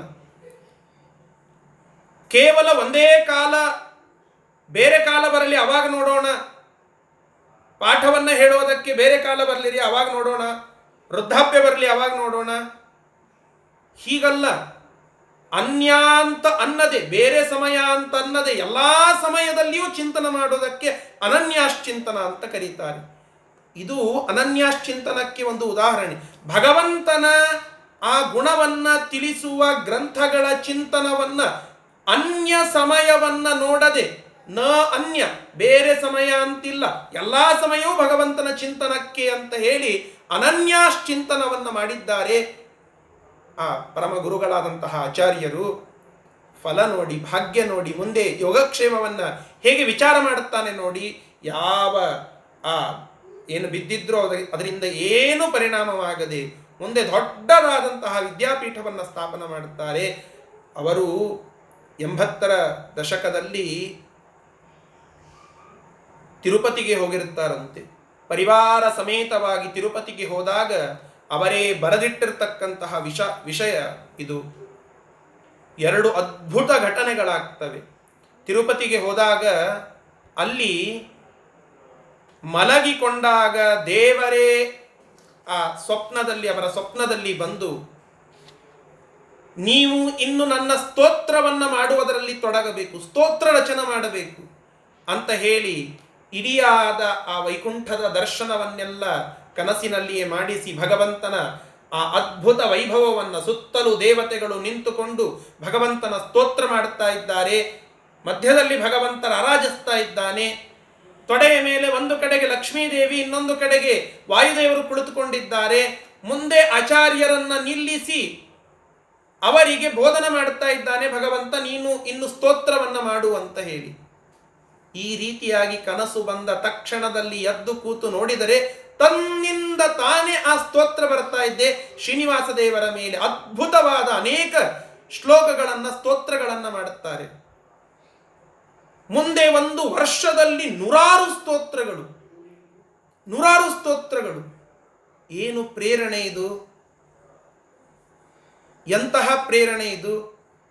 ಭಗವಂತ ನಮಗೆ ಆ ಒಂದು ಅನುಗ್ರಹವನ್ನು ಮಾಡುತ್ತಾನೆ. ಅವನ ಅನನ್ಯ ಚಿಂತನವನ್ನು ಮಾಡಿದರೆ ಯೋಗಕ್ಷೇಮವನ್ನು ನೋಡಿಕೊಳ್ಳುತ್ತಾನೆ, ನಮ್ಮ ಬಗ್ಗೆ ಕಾಳಜಿ ವಹಿಸ್ತಾನೆ, ನಮಗೆ ಅನುಗ್ರಹವನ್ನು ಮಾಡುತ್ತಾನೆ, ನಮಗೆ ಬೇಕಾಗಿದ್ದನ್ನು ಕೊಡುತ್ತಾನೆ ಅಂತನ್ನುವುದಕ್ಕೆ ಇದಕ್ಕಿಂತ ದೊಡ್ಡ ಉದಾಹರಣೆ. ಮುಂದೆ ಮುಂಬೈಗೆ ಬರ್ತಾರೆ, ಮರಳಿ ಸ್ತೋತ್ರವನ್ನು ಮಾಡುವುದರಲ್ಲಿ ಇರ್ತಾರೆ. ಲಕ್ಷ್ಮೇಷ್ಟಕ ಅಂತ ಒಂದು ಸ್ತೋತ್ರ ಮಾಡುತ್ತಾರಂತೆ. ಲಕ್ಷ್ಮೀದೇವಿಯ ಮೇಲೆ 8 ಸುಂದರವಾದಂತಹ ಶ್ಲೋಕಗಳ ರಚನೆ, ಸುಂದರ ಶ್ಲೋಕಗಳ ರಚನೆ ಮಾಡಿದ್ದಾರೆ. ಒಂದು ಕಾಗದದ ಮೇಲೆ ಅದನ್ನು ಬರೆದಿಟ್ಟಿದ್ದಾರೆ. ಇನ್ನೇನು ಪ್ರಿಂಟ್ ಮಾಡಬೇಕಾಗಿದೆ. ಪ್ರಿಂಟ್ ಮಾಡುವುದಕ್ಕೆ 800 ರೂಪಾಯಿಗಳು ಕಡಿಮೆ ಬಿದ್ದಿವೆ. 800 ರೂಪಾಯಿಗಳು ಕಡಿಮೆ ಬಿದ್ದಿವೆ. ಆ ಸಂದರ್ಭದಲ್ಲಿ ಒಮ್ಮೆ ಬೆಳಿಗ್ಗೆ ಆ ಒಂದು ಕೃತಿಯನ್ನು ರಚನೆ ಮಾಡಿ ಆ ಪತ್ರಗಳನ್ನು, ಅದರ ಕಾಗದವನ್ನು ಏನು ಬರೆದಿದ್ರಲ್ಲ ಅದನ್ನು ಇಟ್ಟು ಕುಳಿತುಕೊಂಡಿದ್ದಾರೆ. ಮೇಜಿನ ಮೇಲೆ ಅದನ್ನು ಇಟ್ಟಿದ್ದಾರೆ, ಆರಾಮ ಕುರ್ಚಿಯ ಮೇಲೆ ಕುಳಿತುಕೊಂಡಿದ್ದಾರೆ ಆಚಾರ್ಯರು. ಒಬ್ಬ ಗುಜರಾತಿ ಹುಡುಗಿ, ಒಳ್ಳೆ ಕಳೆ, ತೇಜೋವಂತಳಾಗಿರ್ತಕ್ಕಂತಹ ಹುಡುಗಿ ಓಡಿ ವಿದ್ಯಾಪೀಠಕ್ಕೆ ಬರ್ತಾಳೆ. ಎಲ್ಲ ಅಲ್ಲಿ ಕುಳಿತದ್ದ ಶಿಷ್ಯರು ಪಂಡಿತರನ್ನೆಲ್ಲ ಕೇಳುತ್ತಾಳೆ. ಆಚಾರ್ಯರಲ್ಲಿದ್ದಾರೆ, ಸುಮ್ಮನೆ ಯಾವುದೋ ಹುಡುಗಿ ಬಂದಿದ್ದಾಳೆ ಅಂತ ಯಾಕೆ ಬೇಕು ಆಚಾರ್ಯರು? ಇಲ್ಲ, ಸ್ವಲ್ಪ ಭೇಟಿಯಾಗಬೇಕಾಗಿದೆ. ಆಯಿತು ಹೋಗಿ ಅಂತ ಹೇಳಿ ಮೇಲೆ ಆಚಾರ್ಯರು ಕುಳಿತುಕೊಂಡಿದ್ರು. ಯಾರನ್ನು ಕೇಳಲಾರದೆ ಜೋರಾಗಿ ಓಡುತ್ತಾ ಮೇಲೆ ಹೋಗಿದ್ದಾಳೆ. ಮೇಲೆ ಹೋಗಿ ಆಚಾರ್ಯರು ಕುಳಿತುಕೊಂಡಂತಹ ಆ ಮೇಜಿನ ಹತ್ತಿರ, ಆ ಟೇಬಲ್ ಏನಿತ್ತು ಅದರ ಹತ್ತಿರ ಹೋಗ್ತಾಳೆ. ಹೋಗಿ ಆಚಾರ್ಯರನ್ನ ನೋಡಿ, ನನಗೆ ಈ ಕಾಗದ ಬೇಕಾಗಿದೆ, ವೈಲ ಅಂತ ಕೇಳುತ್ತಾಳೆ. ಏನು ಬರ್ತದೋ ಗೊತ್ತಿಲ್ಲ, ವೈ ಅಂತ ಹೇಳಿಬಿಡುತ್ತಾರೆ ಆಚಾರ್ಯರು. ತೆಗೆದುಕೊಂಡು ಅವಳು ಒಂದು ಚೀಲವನ್ನು ತಂದಿರ್ತಾಳೆ, ಅದನ್ನು ಅಲ್ಲಿಯೇ ಇಟ್ಟು ಆ ಒಂದು ಬರೆದಂತಹ ಕಾಗದವನ್ನು ತೆಗೆದುಕೊಂಡು ಓಡಿಬಿಡುತ್ತಾಳೆ.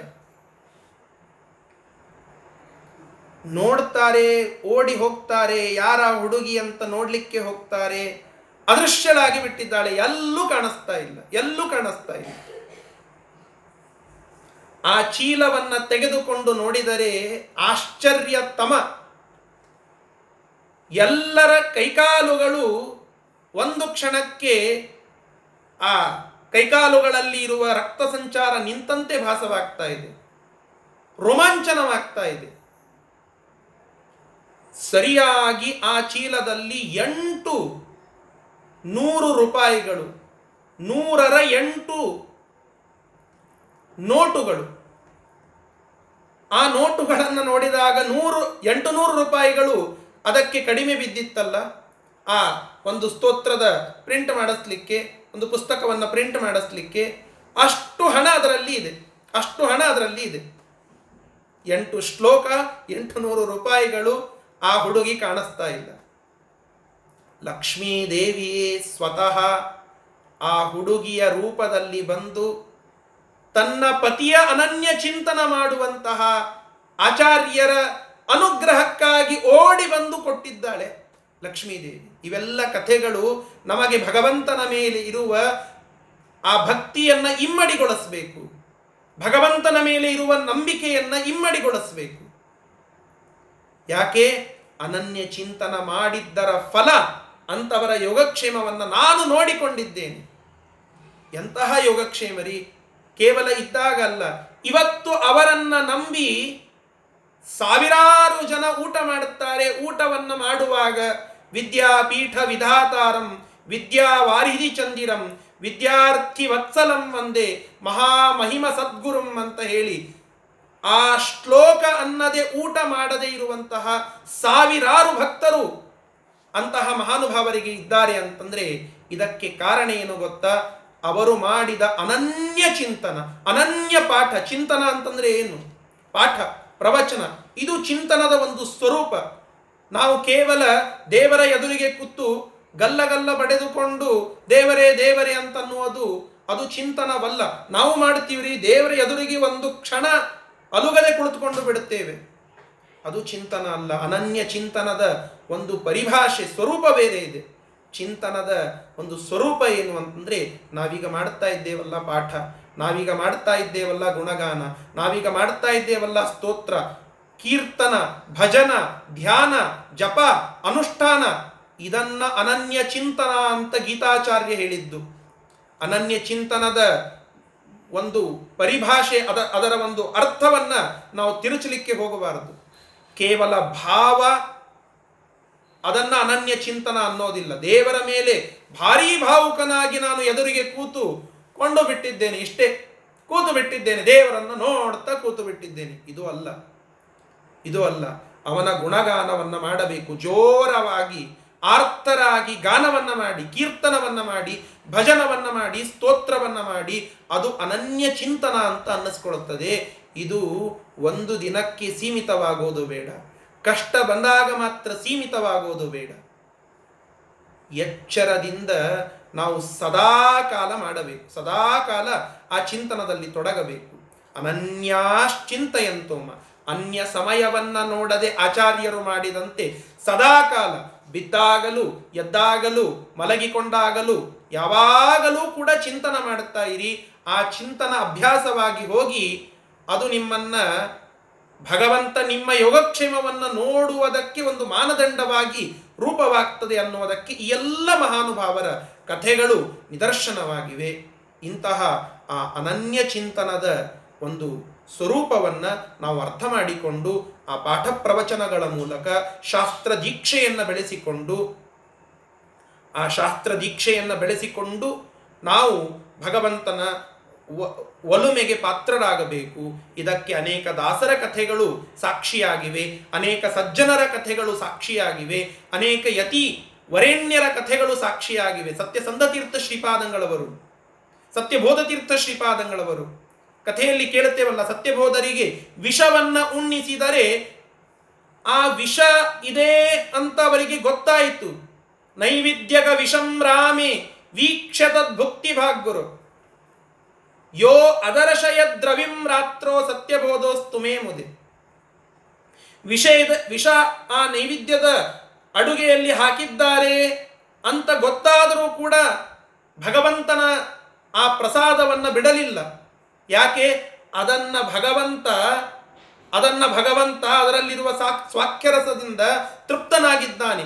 ಅದನ್ನೇ ನಾನು ಊಟ ಮಾಡಬೇಕು. ರಾಮದೇವರ ನೈವೇದ್ಯಕ್ಕೆ ಅಷ್ಟು ಮಹತ್ವ. ಅಂತಹ ಅನ್ನವನ್ನೇ ನಾನು ಸ್ವೀಕಾರ ಮಾಡಬೇಕು ಅಂತ ಹೇಳಿ ಮಾಡಿದರೆ ರಾತ್ರಿ ಸೂರ್ಯನನ್ನು ತೋರಿಸುವಂತಹ ಭಾಗ್ಯ ಕೊಡುತ್ತಾರೆ ಅಂಥವರಿಗೆ. ಆ ವಿಷ ಒಂದು ಹನಿಯೂ ದೇಹದಲ್ಲಿ ಉಳಿಯದೆ, ಒಂದು ಕ್ಷಣವೂ ಅದರ ಪೀಡೆಯಾಗದೆ ಇರುವಂತೆ ಮಾಡುತ್ತಾರಂತೆ. ಆ ಸತ್ಯಬೋಧ ತೀರ್ಥ ಸ್ವಾಮಿಗಳ ಚರಿತ್ರೆಯಲ್ಲಿ ನಾವು ಕೇಳುತ್ತೇವೆ. ಇದೆಲ್ಲ ಎದರ ಪರಿಣಾಮ ಹೇಳಿ? ಅವರು ಮಾಡುವ ಅನನ್ಯ ಚಿಂತನ, ಮೂಲರಾಮದೇವರ ಸ್ತೋತ್ರ ಪಾರಾಯಣದ ಫಲರೂಪ ಇದು, ಅವರ ಫಲರೂಪ. ಸತ್ಯಸಂಧತೀರ್ಥ ಶ್ರೀಪಾದಂಗಳವರನ್ನು ಅವಮಾನ ಮಾಡಿ ಗಯಾವಾಡರು ವಿಷ್ಣುಪಾದದ ದರ್ಶನವನ್ನು ಮಾಡಲಿಕ್ಕೆ ಕೊಡದೆ ಹೋದಾಗ, ಮುರಾರಾತೆ ವಿಷ್ಣೋ ಹರಮುಖ ಸುರಾರಾಧ್ಯ ಭವತೋ ಅಂತ ವಿಷ್ಣು ಸ್ತುತಿಯನ್ನು ಹೊರಗಡೆ ಕುಳಿತುಕೊಂಡು ಅನನ್ಯವಾಗಿ ಚಿಂತನ ಮಾಡುವ ಆ ಸತ್ಯಸಂಧ ತೀರ್ಥರು ಸ್ತೋತ್ರ ರೂಪದಿಂದ ಹಾಡಿ ಹೊಗಳಿದರೆ, ತನ್ನಿಂದ ತಾನೇ ಎಲ್ಲ ಆ ಕೀಲಿ ಕೈಗಳು ಮುರಿದು ಹೋಗ್ತವಂತೆ, ಆ ವಿಷ್ಣುಪಾದ ದರ್ಶನವಾಗ್ತದಂತೆ. ದೃಷ್ಟ್ವಾ ಗಂಗಾ ಶಾತಿತಂ ದ್ವಾರಕೀಲಂ. ಇವೆಲ್ಲ ಎದರ ಪರಿಣಾಮ ಹೇಳಿ? ಅವರು ಮಾಡುವ ಅನನ್ಯ ಸ್ತೋತ್ರದ ಪರಿಣಾಮ, ಅನನ್ಯ ಚಿಂತನದ ಪರಿಣಾಮ. ಅಂತಹ ಅನನ್ಯ ಚಿಂತನ, ಭಗವಂತ ಅದನ್ನು ಗಣನೆಗೆ ತೆಗೆದುಕೊಂಡು ನಮ್ಮ ಯೋಗಕ್ಷೇಮವನ್ನು ವಿಚಾರಿಸ್ತಾನೆ. ಸುಮ್ಮನೆ ನಮ್ಮ ಯೋಗಕ್ಷೇಮವನ್ನು ಭಗವಂತ ನೋಡೋದೇ ಇಲ್ಲ. ಅವ ನಮ್ಮ ಮೇಲೆ ಕಣ್ಣು ಬಿಡೋದಿಲ್ಲರಿ. ಅವ ಎಲ್ಲ ಶ್ರೀಮಂತರ ಮೇಲೆ ಕಣ್ಣು ಬಿಡುತ್ತಾನೆ, ಬಡವರ ಮೇಲೆ ಅವ ಕಣ್ಣು ಬಿಡೋದಿಲ್ಲ. ಯಾಕೆ? ಸುಧಾಮ ಬಡವನಲ್ಲವೇ? ಯಾಕೆ ಶುಕಾಚಾರ್ಯರು ಒಂದು ಅನ್ನವನ್ನು ಮಾಡಲಿಕ್ಕೆ ಅಷ್ಟೆಲ್ಲ ಮಂದಿಗೆ ಹಾಕ್ಲಿಕ್ಕೆ ಆಗೋದಿಲ್ಲ ಅಂತ ಹಂಚ್ತಾ ಇದ್ರಲ್ಲ? ಅವರದ್ದು ಒಂದು ರೀತಿಯಿಂದ ಬಡತನವಲ್ಲವೇ? ಇಂತಹ ಎಲ್ಲ ಸಮಸ್ಯೆಗಳಿದ್ದಾಗ, ಕಷ್ಟವಿದ್ದಾಗ ಅಂತಹ ಭಗವಂತ ಯೋಗಕ್ಷೇಮವನ್ನು ನೋಡಿಕೊಂಡಿದ್ದಾನೆ. ಅಲ್ಲಿ ಗಣನೆಗೆ ತೆಗೆದುಕೊಂಡದ್ದು ಭಕ್ತಿಯನ್ನೇ ಹೊರತು ಉಳಿದ ಯಾವ ವಿಚಾರಗಳನ್ನು ತೆಗೆದುಕೊಂಡಿಲ್ಲ. ನೀನು ಮನುಷ್ಯನೋ ಪ್ರಾಣಿ ಅನ್ನೋದನ್ನೂ ಗಮನಿಸದೆ, ಅರ್ಥಾತ್ ಪಶು ಪಕ್ಷಿಯಾಗಿದ್ದೀಯೋ ಅಥವಾ ಮನುಷ್ಯನಾಗಿದ್ದೀಯೋ ಅನ್ನುವುದನ್ನು ಗಮನಿಸದೆ ನಿನ್ನ ಮೇಲೆ ಅನುಗ್ರಹವನ್ನು ಮಾಡಿದ್ದಾನೆ ಭಗವಂತ. ಅದಕ್ಕಾಗಿ ನಾವು ಮಾಡುವ ಭಕ್ತಿ ಅದು ಅಲ್ಪವಾದದ್ದು.